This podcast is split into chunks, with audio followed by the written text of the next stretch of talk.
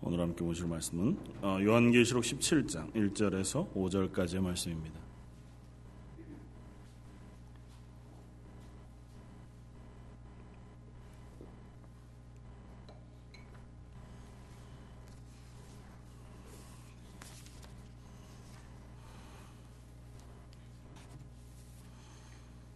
요한계시록 17장 1절에서 5절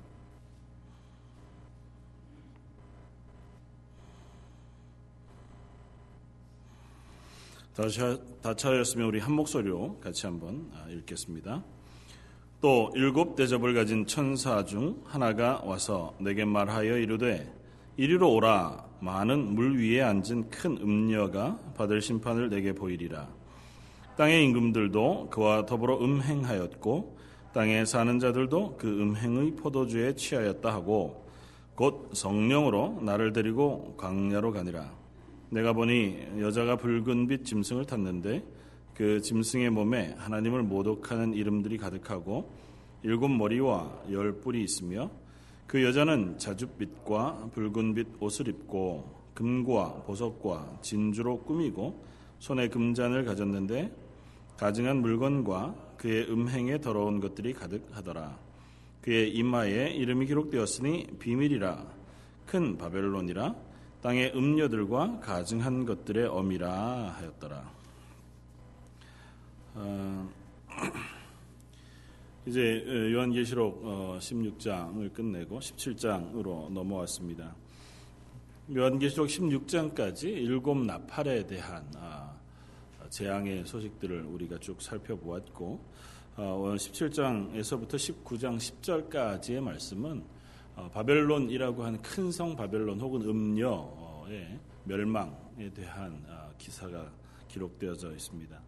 어, 계시록 전체를 다시 한번 우리가 리뷰해 보면 맨 처음 일곱 교회를 향하여 쓰신 그 편지 이후에 아, 이제 재앙들에 대한 것들을 우리에게 보여주십니다. 맨 처음에 일곱 인을 떼시고 그 다음에 일곱 나팔을 불고 그다음에 일곱 대접에 아, 재앙을 쏟으시는데 특이한 구조로 되어 있다고 계시록은 어, 설명드렸었습니다. 처음 일곱 인을 떼는 과정 중에 첫 번째 인부터 여섯 번째 인까지를 떼시고 그것을 통하여 온 자연 혹은 이 지구상에 있는 모든 인류와 어, 나라들에게 재앙이 쏟아지고 일곱째 인을 떼시기 바로 전에 여섯째 인과 일곱째 인 사이에 중간에 어, 삽입되어지는 간격을 두어서 7장이 어, 삽입되어져 있는 것을 볼 수 있습니다. 이건 뭐냐면 이 6장의 그 맨 마지막 여섯째 인을 떼시고 나서 하는 어, 그 음성이 심판받는 사람들의 모습이 무엇이냐면 야, 하나님의 이 두려운 심판 가운데 누가 도대체 설 것이냐.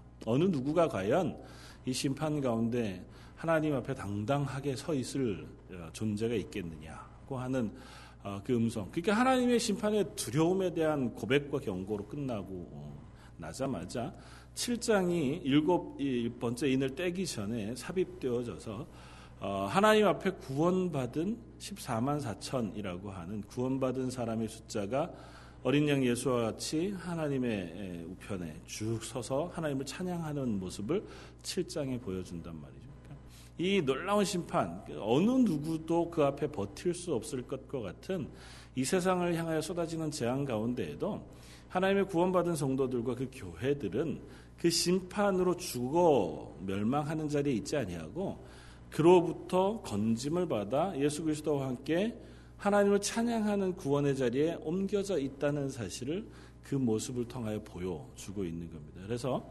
계시록이 맨 처음 일곱 교회에게 편지하며 이야기했던 것처럼 그들을 견책하여 그 자리에서 견고하고 힘을 내어 하나님의 나라가 여기까지 너희가 교회로서 온전하게 잘 서도록 격려하고 있다고 하는 것을 뒷 이야기들을 통해서 뒷 환상들을 통해서 확인시켜 준다는 거죠. 그러니까 재앙의 경고로만 막 쏟아내어 주어서 아 우리의 마지막은 참으로 힘겹고 어렵겠구나라고 하는 설명을 하려고 하는 것이 아니라 죄악은 하나님께서 심판하시지만 그 가운데 하나님이 구원하신 하나님의 백성들을 지키시고 보호하시고 결국은 하나님의 나라로 인도해 놓으실 것이다라고 하는 사, 어, 말씀을 이 삽입되어진 그 본문들을 통해서 보여줬단 말이죠. 그래서 두 번째 그 나팔의 재앙도 똑같은 형식으로 진행이 됩니다. 그래서 나팔의 재앙도 이제 첫 번째 나팔로부터 8장이 시작되어져서 어, 여섯 번째 나팔이 불려지고 나서 10장, 11장, 12장, 13장 그리고 14장 이르는 그 긴 시간 동안에 어, 중간에 삽입되어져 있는 본문이 나타납니다.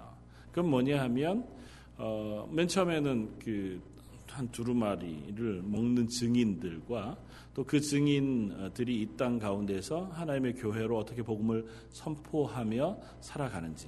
그러나 그 증인들이 힘있게 하나님의 복음을 선포하고 살아가서 이 땅 가운데 구원받은 사람의 숫자를 어, 채워가지만 그럼에도 불구하고 그의, 그들의 마지막이 어, 이 사단 짐승에 의하여 죽임을 당하는 순교하는 모습으로 끝난다고 하는 것을 보여줍니다. 그러나 그것이 끝이 아니라 그들이 다시 부활하여 하나님의 나라에 가게 되어진다고 하는 것을 그 중간에 보여주고 그 긴장 어, 삽입 구절을 통해서 이 땅을 여전히 지배하고 있는 세상 권세 잡은 사단의 세력 그것이 다양한 모습으로 짐승 혹은 용, 뭐 바다에서 올라온 그 여러 어, 모양의 짐승으로 나타나서 때로는 강력한 권력으로 또 때로는 그 사람을 미혹하는 선지자 혹은 종교적인 어떤 모양으로 사람들을 미혹하고 굴복시키고 때로는 경제적인 것으로 또 정치적인 것으로 우리들을 어, 넘어뜨리려고 하는 세력이 있다고 하는 것을 보여주고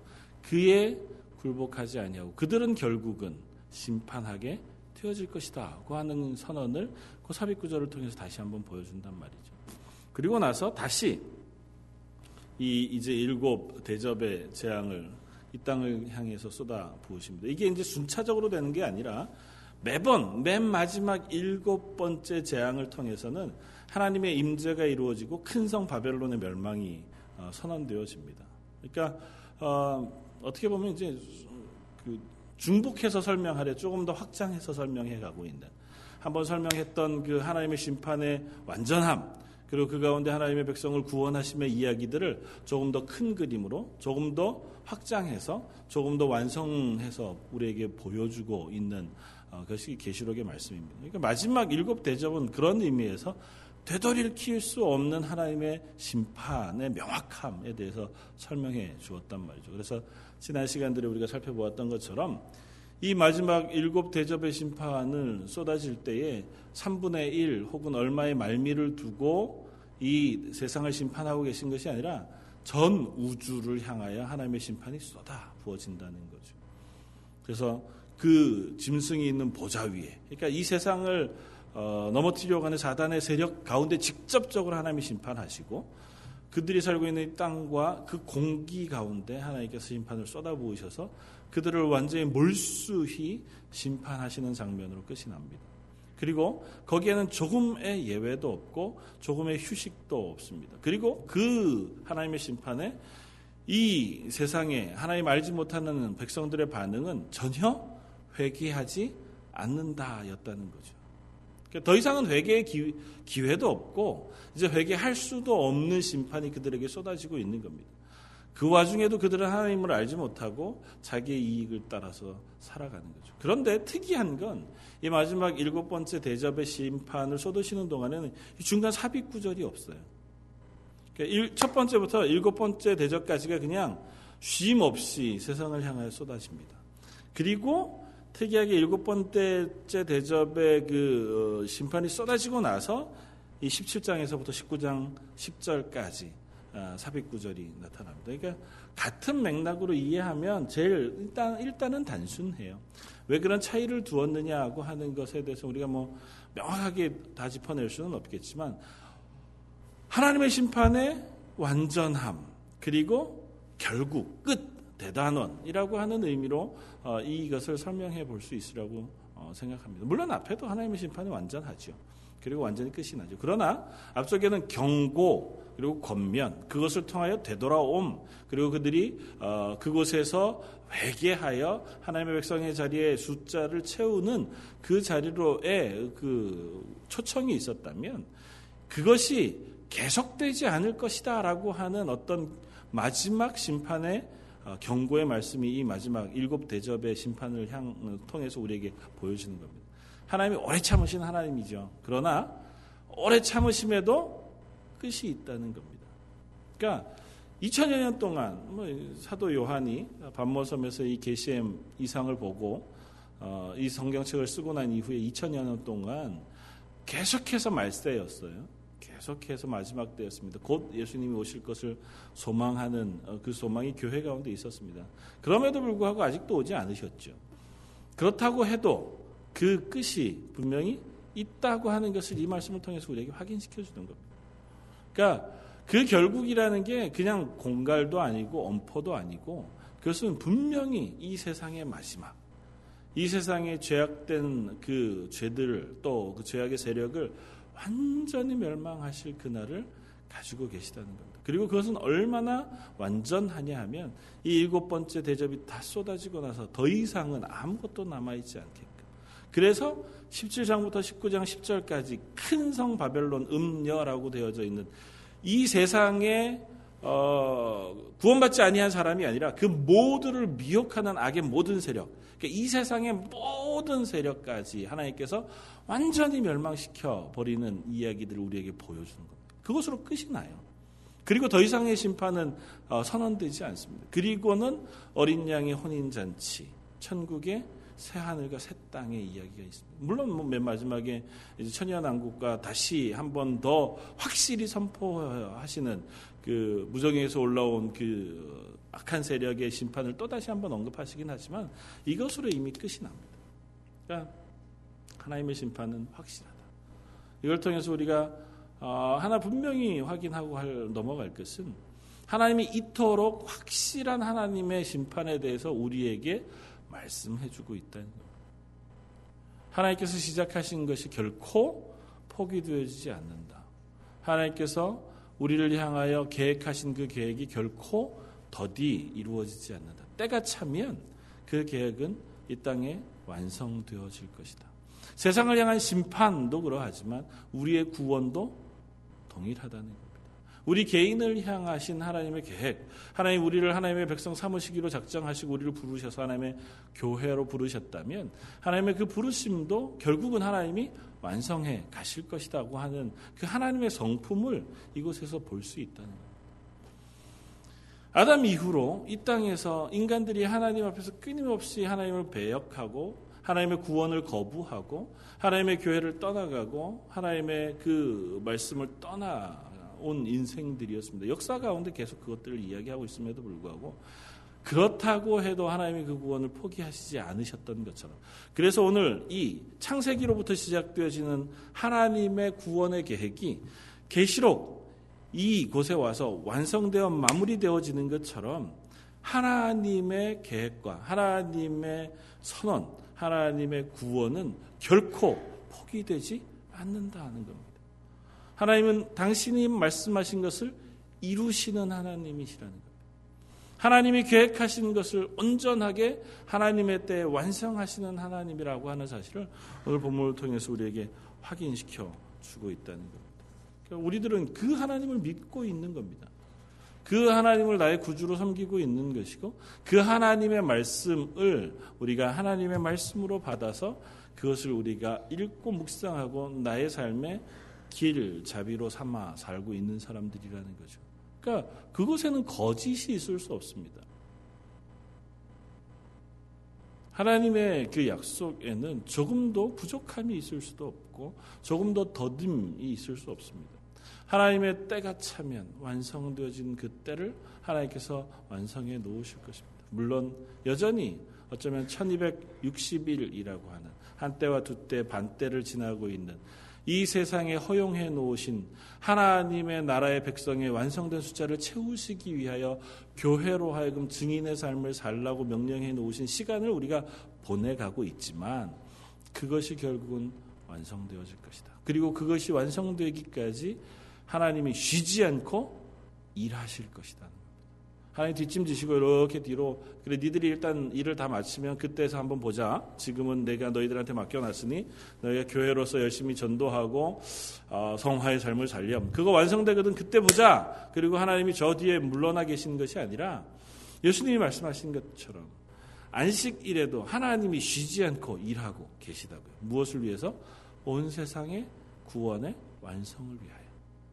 이 세상에 죄악된 우리들의 그 구원을 위하여 하나님께서 지금도 쉬지 않고 일하신다는 겁니다. 그 일하시는 것이 언제 마무리되냐 하면 계시록 이 말씀의 심판이 마무리되어지는 이때 일곱 번째 대접이 쏟아지고 마지막 그 큰 성 바벨론 이 세상을 미혹하던 악의 세력 그리고 이 세상의 모든 악한 모든 죄악을 제거하시는 그때에 하나님의 일이 끝이 난다는 겁니다.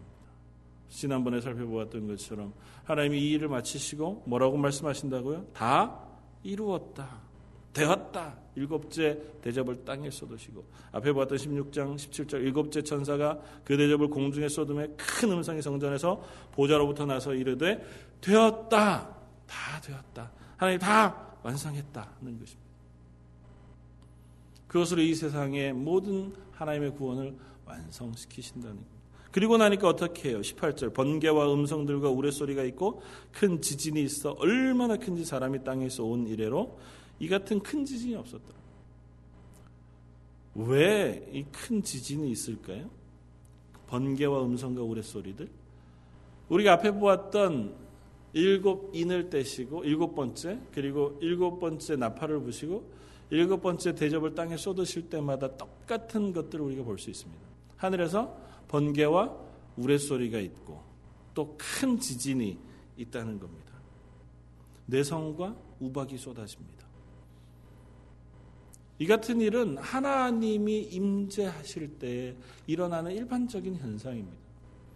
그러니까 하나님께서 아, 이땅 가운데 직접 하나님이 임하시면 그러니까 하나님께서 이 땅을 향하여 내려오시면 그 하나님이 오심을 그 선언하고 보여주는 또 다른 형태의 모습이 바로 이겁니다. 큰 지진, 우박, 내성, 번개. 그러니까 다시 말하면 이 마지막 일곱 번째 하나님이 구원을 완성하시고 심판을 완성하시는 것은 결국 하나님이 이 땅을 향하여 내려오신다는 겁니다. 임재하시는 거예요.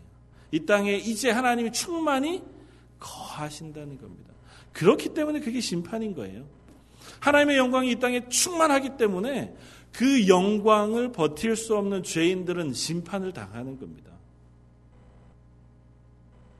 그러니까 하나님이 이 땅 가운데 임재해 계시니까 하나님 앞에 구원받은 우리야 감사하죠. 그 하나님이 오셨으니 나와 함께 계시니 감사합니다. 우리 찬양할 때도 기도할 때도 하나님 저희들에게 성령을 허락해 주십시오. 성령의 풍성한 은혜를 부어 주십시오라고 기도하는 것이 하나님이 내게 와 주시고 내게 하나님께서 풍성히 임해 달라는 거잖아요.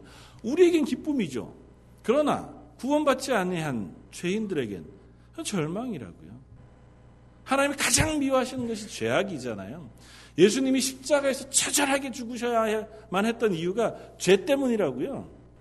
그러니까 예수님이 십자가에 처절하게 죽으셔야 할 만큼의 하나님이 미워하시는 것이 죄라고 하면 그 죄악을 가진 채로 하나님이 임하시는 것을 보는 것 자체가 심판이라는 겁니다.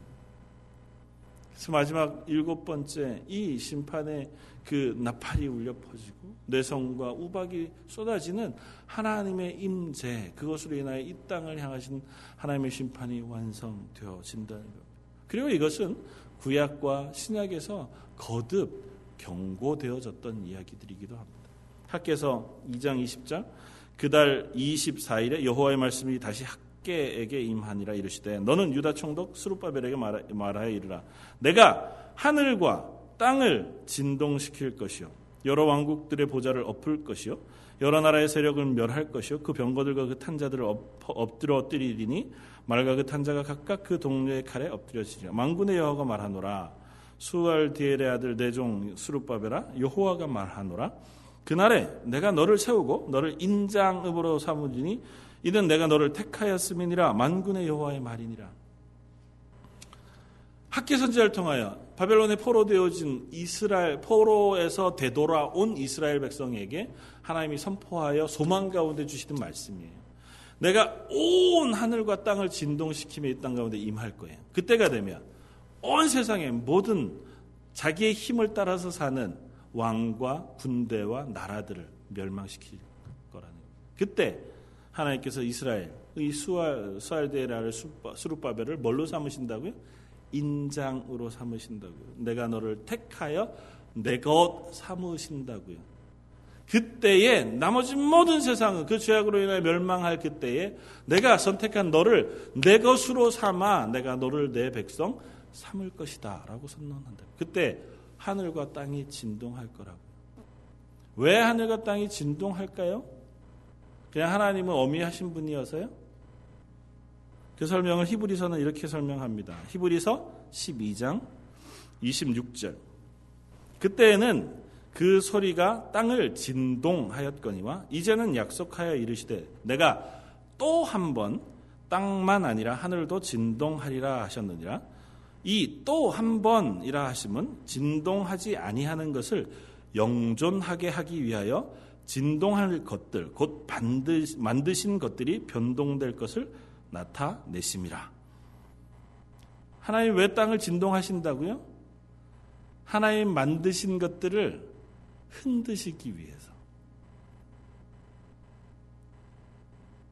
영원히 흔들리지 않고 멸망하지 않을 하나님의 나라가 이 땅 가운데 임하잖아요. 그런데 그 하나님의 영원한 나라가 이 땅에 임하기 위하여 이 땅에 우리가 붙잡고 있는 영원하지 않은 이 세상의 것들을 하나님께서 다 흔들어서 다 몰수히 무너뜨리고 그 터전 위에 흔들리지 아니하는 하나님의 나라를 세운다는 겁니다. 그게 하나님이 우리에게 보여주시는 그림이에요. 상징을 생각해 보세요. 보통 집을 지을 때에 그 이전에 있던 오래된 건물을 허물지 않고 그 위에 새 집을 짓는 일은 없잖아요. 오래된 건물은 어떻게 해요? 다 부수어야 합니다. 그리고 그 바닥을 다시 다지고 새 흙을 덮거나 땅을 파내거나 뭐 기초를 다지거나 해서 기초를 단단히 다진 후에 새로운 집을 짓는다고요.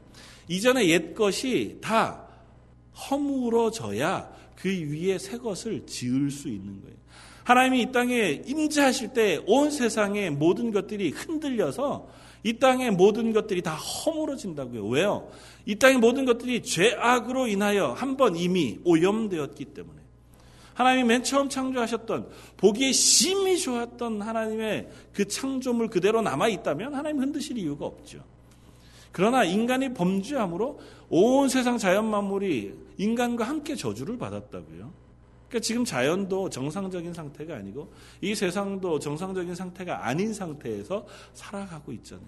하나님께서 마지막 그때에 이 땅에 임재하여 이것을 새롭게 하실 때에 이 땅을 진동하고 하늘을 진동하여 그것들을 다 허물어뜨린다고요.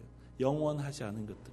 그리고 그 위에 다시 하나님께서 영원한 것으로 세우신다고요. 히브리서는 계속해서 이렇게 씁니다. 히브리서 12장 28절. 그러므로 우리가 흔들리지 않는 나라를 받았은즉 은혜를 받자. 이로 말미암아 경건함과 두려움으로 하나님을 기쁘시게 섬길지니 우리 하나님은 소멸하는 분이십니다. 하나님이 소멸하는 분이시라고 하는 사실을 뭐로 설명하냐면 죄악으로 가득 차고 불완전해진 이 땅을 소멸하시고 하나님의 영원히 변치 않는 나라를 세우신 하나 세우실 하나님으로 설명하고 있다. 우리는 그 가운데 뭐라고요? 흔들리지 않는 나라를 받은 사람. 성경이 얘기하고 있는 하나님의 임재는 그런 것입니다. 그러니까 온 지구가 막 흔들려서 실제로 지구가 뭐 지진이 날 거냐 안 날 거냐 그 얘기를 하자는 것이 아니고 하나님을 떠났던 이 피조 세계 그리고 인간의 그 삶의 모든 영역이 다 흔들려서 깨어지고 무너지고 그리고 나서 그 위에 흔들리지 아니하는 하나님의 나라를 세우는 거라고요. 그건 우리 개인의 인생에도 똑같습니다. 우리의 개인의 인생에 하나님의 것 되는 그것도 역시 마찬가지입니다. 내가 의지하고 내가 부여잡고 있는 이 세상의 유한한 것들, 그것을 성령이 우리 속에 오셔서 흔들어서 다 무너뜨리신 후에 그 위에 새로운 하나님의 나라를 세우시는 겁니다. 우리가 그리스도인이지만 여전히 내가 이 세상에 유한한 것에 소망을 두고 그것을 부여잡고 있으면 그 위에 영원한 것을 세울 수가 없어요. 부실한 기초 그 위에다가 아무리 강하 좋은 집을 짓는다고 해도 그 집은 부실할 뿐입니다. 예수님 비유로 말씀하셨던 것처럼 모래 위에 지은 집과 같다고. 한번 풍파가 치면 그 기초가 흔들려 그 집이 무너지고 말아요. 위에 아무리 콘크리트 대리석으로 철골 구조를 해서 아이빔을 막 쌓아 올려도 그 집안이 약하면 집안이 무르거나 집안이 모래 위에 세워져 있으면 그 위에 건물은 아무 의미가 없다고요. 우리의 믿음이 어디 위에 섰는가를 확인해 보라는 거예요. 너희의 믿음이 어디 위에 기초를 닦고 있는가를 확인하라는 거예요. 그 기초가 무엇이라고요? 예수 그리스도의 보혈의 피 위에 너희의 믿음의 근거가 서 있는가를 확인하라는 거예요.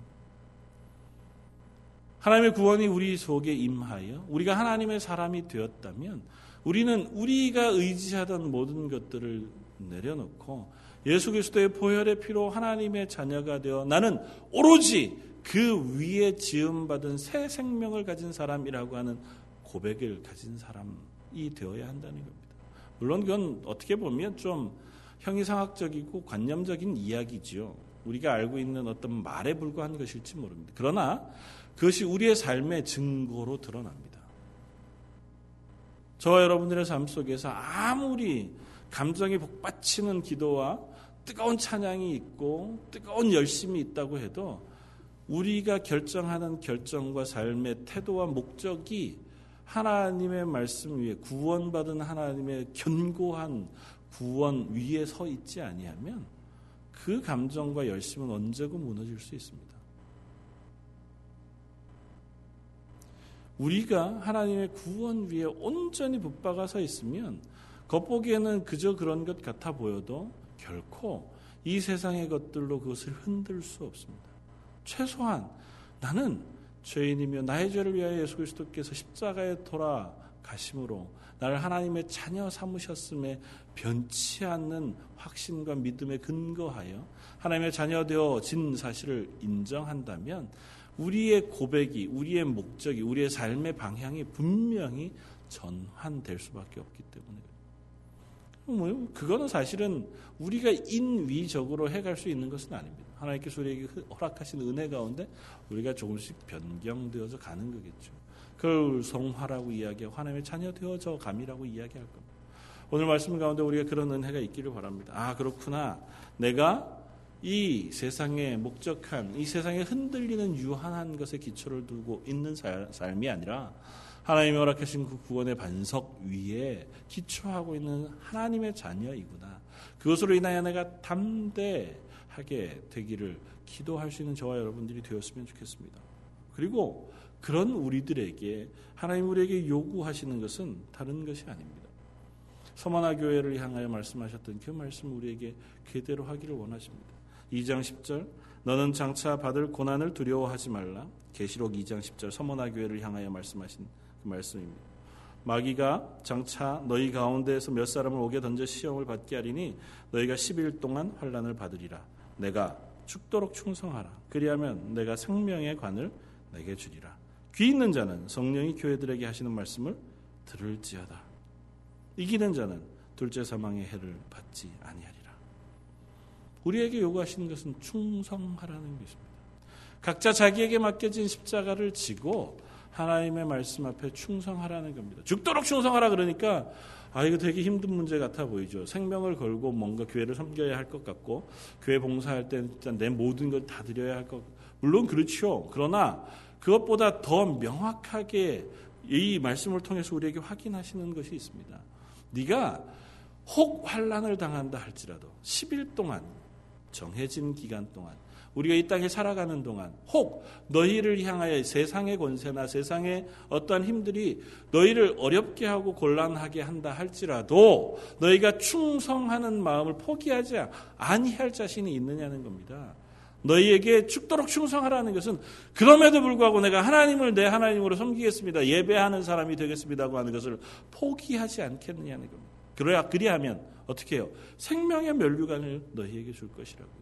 너희가 다시는 둘째 사망의 화를 입지 않을 거라고요. 한번 육신은 죽, 죽겠지만 영혼은 영원한 하나님의 나라의 유, 그 나라를 유업으로 받아 새 생명을 가지고 하나님과 영원히 동행하는 그 기쁨의 삶을 살게 되어질 것이라고요. 귀 있는 자는 교회들에게 하시는 성령의 말씀을 들을지어다.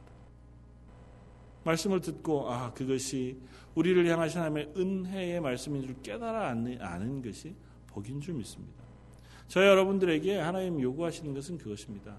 어쩌면 우리가 이 땅을 살아가는 동안 우리에게 맡겨진 삶을 살아가는 걸 겁니다. 죽도록 충성하라고 한다고 해서 여기 있는 모든 사람이 다 인생에 한 번 어느 순간에는 너 생명을 걸래 아니면 예수 믿을래라고 하는 그 질문 앞에 서는 건 아닐 겁니다. 어쩌면 편안하게 일생을 우리가 살다가 잘 신앙생활하고 예배드리고 그렇게 하나님 곁에 갈 수도 있을 겁니다. 때로는 우리의 믿음이 연단 가운데 서서 때로는 육신의 혹은 환경의 어려움 속에서 우리의 믿음이 연단되어지고 시험받게 되어질 수도 있을 겁니다.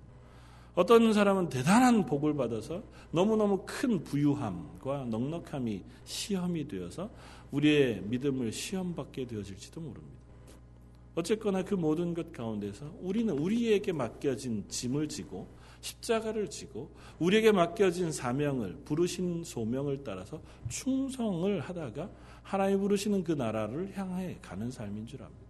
그것 앞에 서겠느냐는 겁니다. 그 부르심 앞에 순종하겠느냐는 것이고 그 부르심 앞에 충성하겠느냐는 것입니다. 너희가 그 믿음을 놓치지 않겠느냐는 것입니다. 너희가 믿었던 그 하나님에 대한 믿음과 그 예수 그리스도를 주로 시인한 그 고백을 놓치지 않겠느냐는 그렇기만 한다면 너희가 내 교회로 하나님의 자녀로서의 삶을 살아갈 자격이 있다고 선언해 주신다는 저는 그 말씀을 부여잡고 올 한 해를 살아가길 바랍니다. 그럼에도 불구하고 한 가지 더 우리가 기억할 것은 에스겔서 36장도 똑같은 말씀을 우리에게 전해주고 있습니다. 이스라엘이 황폐되어진 곳에서 어떻게 회복되어질 것인가? 그러면서 에스겔 선지자를 향하여 하나님 이렇게 말씀하십니다. 에스겔서 36장 37절.